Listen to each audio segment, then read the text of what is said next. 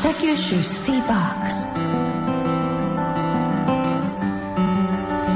山本真理子がナビゲートしています。 Friday Special Part 1 Relax Renew。時刻は間もなく11時20分になるところです。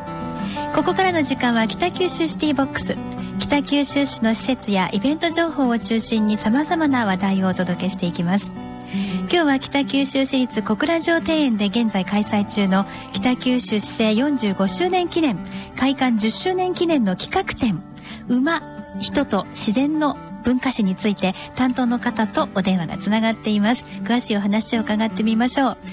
小倉城庭園の庭園の学芸員山崎義輝さんです。山崎さん。はい。よろしくお願いします。よろしくお願いします。すいません。ちょっと間違ってしました。学芸員ですね。はい。山崎さんね。はい庭園と一緒になってしまいました。ごめんなさい。はい、はい。えー山崎さん、今回、市政45周年と開館10周年、これ2つを記念する企画展でとても力が入っているということですけれども、はい。この節目の企画展、馬、そして人と自然の文化史ということで、馬を題材にされたのはどういうことなんでしょうか、はい。あの、まあ、これまで当館の方では、私たちの身近にある、まあ、生活の事柄をですね、テーマに、あの、企画展を行ってきました。ええで、今回は、あの、祖先の、私、祖先のですね、生活を豊かにしてくれた動物、まあ、とその中でも特に、あの、馬ということで取り上げております。ええで、まあ、馬っていうのはあの長い間あの、まあ、歴史をたどるとあの貴族え武士そして、まあ、庶民とですねどのような身分そして、まあ、全国至る所どのような地域でも身近な存在であったわけなんですで私たちの歴史や文化を支えてきた動物なんですね。そうですね。でもしかしあの、まあ、今っていうのはあの競馬場ぐらいですかねその姿っていう簡単に見ることができないというような状況になってまして、まあ、また私たちに今暮らしている現代に続く近代化の中であの馬を始めてしてですね私たち祖先が育んだ自然との共通の文化を、まあ、おろそかにしていると言われてますけど、まあ、うんその一つの例ではないでしょうか。はい。まあ、この展示でですねそんなあの私たちとですね自然の関わりを見つめ直す機会になればと思ってあの今回こういったことで企画しました。ああ、馬は本当に昔から身近な存在と言われてましたからね。えあの、展示のものはどんな内容になってるんでしょうか？はい、あの実はですねあの、はい。まあ、馬っていうあの存在がそもそもあの日本にいたかいなかったとかいうですねそういう話になってくるんですけど、ええあの山本さん、あの馬っていうのはあの実はあの、えー日本にどのくらい前からいたかって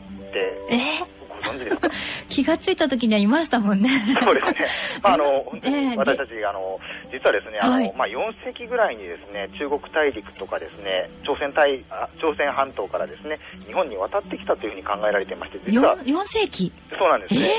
えで、まあ、そもそも、あの、日本にはですね、まあ、あの、まあ、少々はいたかという、あの、学説もあるんですけど、まあ、あの、今のようにですね、たくさんお馬さんがいたというようなことではなくてですね、はい。えーまあ、あの私たち祖先がですね馬を、まあ、日本でその大陸から来た馬をですね、まあ、繁殖させてで活用させていく中で生まれた文物、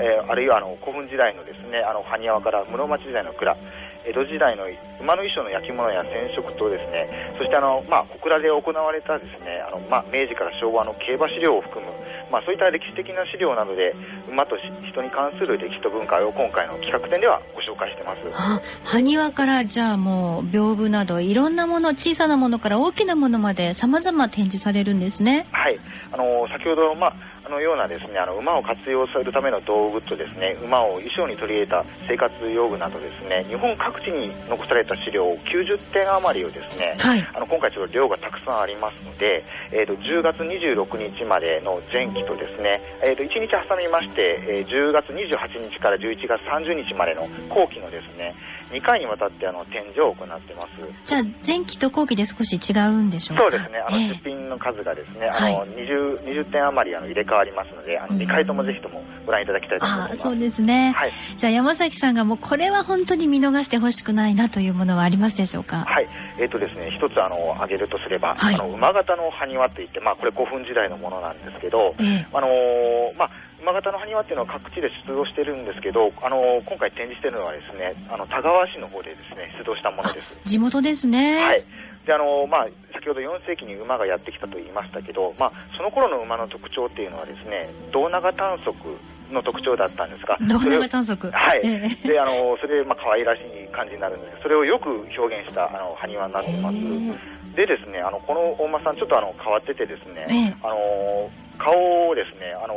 前あ前から見るのと右から見るのと左から見るのではちょっとですね表情が違って見えるんですね。ええ。あの私的にあの解釈するとですね、はい。まああの哀愁漂う表情とですね、ええ。真正面から見ると怒っている表情でニコニコしている表情というふうに違って見えるんですね。へえ。ーこれあの、まあ、あの技術的に言えばあの鼻のであ顔のですね目鼻口というのはあの左右対称ではなくて非対称に作っているために起こるこれ現象でですね。まあ人間の顔もそう言われてますよね。そうですね、えーそういったことでちょっとあの方角を変えればあの変わったいうに見てですね、まあ、これあのもう見た目すごくあの可愛いということから入ると思いますけど、ええ。えーそういった、まあ、これ、これ、まあ、そういったあの、まあ、可愛いということもさることながらですね、あの、まあ、4世紀から6世紀にかけて、あの、全国で馬型の埴輪が、あ、埴輪が作られるんですけど、まあ、その一番最初の初期に作られたというふうに考えられてましてですね、はい。まあ、古代史上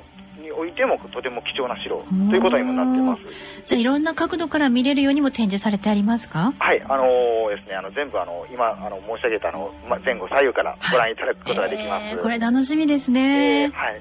えーとても貴重なものだと思います皆さんもぜひ小倉城庭園に足を運んでいただきたいと思います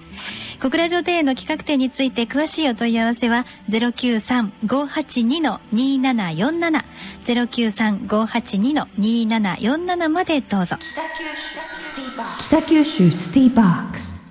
ここからはポッドキャスティングにアクセスしてくれたあなたにとっておきの情報を私鶴田英がお届けします。皆さんは小倉城庭園に足を運ばれたことがありますか？小倉井筒屋やリバーウォーク小倉のすぐ近くと街の中にありながらそこだけゆっくりと時間が流れているようなそんな情緒ある雰囲気が漂っています。企画展をご覧になるときにはぜひ庭園を楽しむことも忘れないでほしいんです。